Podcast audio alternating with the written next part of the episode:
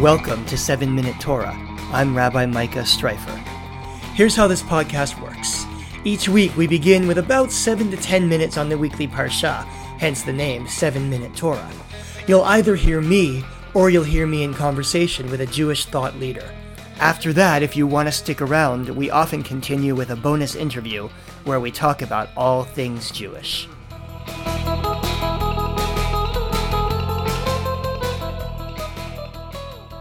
Welcome, everyone. This week we read a Torah portion that's a little bit out of order, actually, a lot out of order, because we're reading the Parsha for Shabbat Chol HaMoed Sukkot, that is to say, the Shabbat in the middle of Sukkot. Now, where we are in the Torah right now in the weekly cycle is about to finish the Torah. Next week on Simchat Torah, we'll read the final words of the Torah and bring that story to an end. But for this week, we take a detour, go back to Exodus, and read the parsha that is special to this holiday. It comes from Exodus chapter 33, starting with verse 12, and it tells the story of what happened after the incident of the golden calf. So if you think way back in the story, after the Israelites left Egypt, they make their way to Mount Sinai, they experience the, the great theophany, God giving the Ten Commandments. And then almost immediately afterwards, they worship a golden calf. Now, we talked about that earlier in the year at Ki Tisa. We talked about the fear that could have led them to abandon their values. But at any rate, what happens next is this week's Parsha. So, after the golden calf incident, after God has forgiven the people, Moses asks God, begs God, essentially for better knowledge of God. Moses says, Re'eh ata omer elai ha'am hazeh, v'ata lo hodatani et asher tishlachimi. Listen up, Moses says. You've said to me, lead this people forward, but you haven't told me who you're going to send with me. Who's leading us? Which is a kind of a veiled way of saying, God, I want to know more about you. And that becomes more explicit later when Moses says, Hareini na et kvodecha. Show me your presence. Let me know you. And God responds in a really interesting way. God says, Okay, Moses, I understand you're looking for support, you're looking for the knowledge of my presence, to know that I'm with you, and I'm going to let you behold my presence. But, lo tuchal lirot et panai, ki lo yirani ha'adam v'chai. You can't see my face, because no one can see my face and live. So God says, Go over there to that cleft in the rock, and I'm going to cover you. I'm going to shield you with my hand while allowing my presence to pass by you. And you will see my back, but you will not see my face. So God's answer to Moses is essentially okay, Moses, I'm going to give you what you want. I'm going to give you knowledge of my presence so that you can go forward into the desert knowing that I will be there with you. And Moses seems satisfied with this because the next thing that happens is that Moses carves the new tablets of the of the covenant to replace the ones that he smashed after the golden calf incident, and they make a new covenant and move on. But this parsha raises some really challenging theological questions for us. Most of all, what do you mean God has a back and a face and a hand?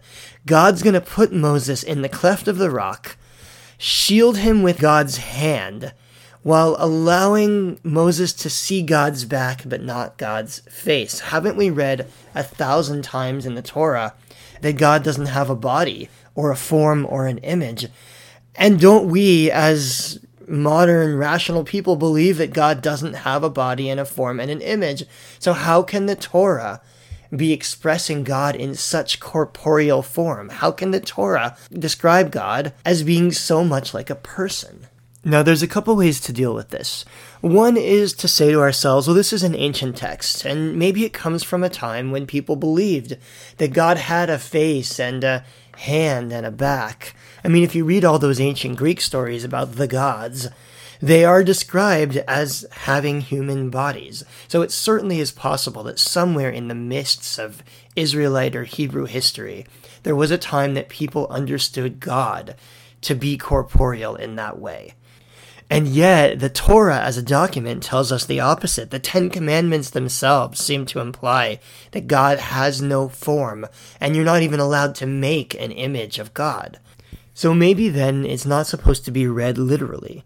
And in that vein, I love what Maimonides teaches in The Guide of the Perplexed. Maimonides, or the Rambam, is a 12th century rabbi, philosopher, doctor, lawyer. He pretty much did it all. And the Rambam is a rationalist in a very significant way. He believes that the Torah can't possibly go against human reason, and he believes that God doesn't have a body. So, as far as he's concerned, the Torah can't possibly be saying such a thing. It must be speaking in metaphor or allegory. Here's what he says in his philosophical work that's called The Guide for the Perplexed. He gives a bit of a grammar lesson. He says the word panim, which means face, has multiple meanings. It can mean the physical face of a person, but it can also refer to, quote, the presence and existence of a person. And he gives a bunch of biblical references to show how the word panim, the word face, can be used in this allegorical way. And the word achor, which is translated as back, can mean physical back or the space behind something. Or, he says, the term includes also the idea of following a thing or conforming with the moral principles of some other being. And that's where he brings this passage, you shall see my back, to mean, quote, you shall perceive that which follows me, is similar to me, and is the result of my will, that is to say, all things created by me. So the Rambam has completely reread this passage. It's no longer a physical description of Moses gazing at the back of God's head.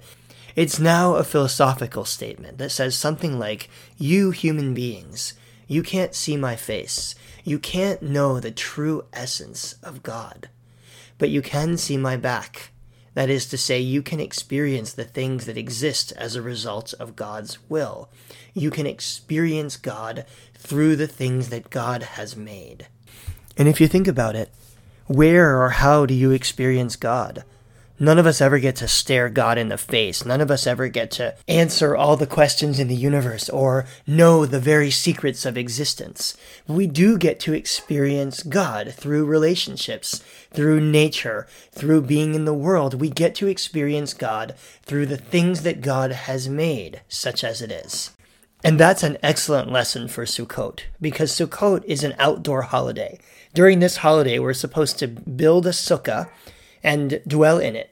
Eat our meals and maybe sleep out there if the weather's good. In other words, be in nature. Look for evidence of God in this beautiful world that we live in. So during this Sukkot, maybe we can strive to see God's back. Maybe we can do our best to experience the holiness of this world simply by being in the world. Chag Sukkot Sameach, have a wonderful holiday, and I look forward to seeing you again next week. Hey there, Rabbi Micah Streifer here. I want to invite you to continue the conversation in our new Facebook group. Just go to Facebook and search 7 Minute Torah, Listen and Discuss. Then you can join the group and join the conversation. See you there. Thanks for listening to 7 Minute Torah. If you enjoyed this program, please leave a review or a comment, and please pass it on to a friend. You can also subscribe on iTunes, Spotify, Google Play, or wherever you listen to podcasts. Have a great week.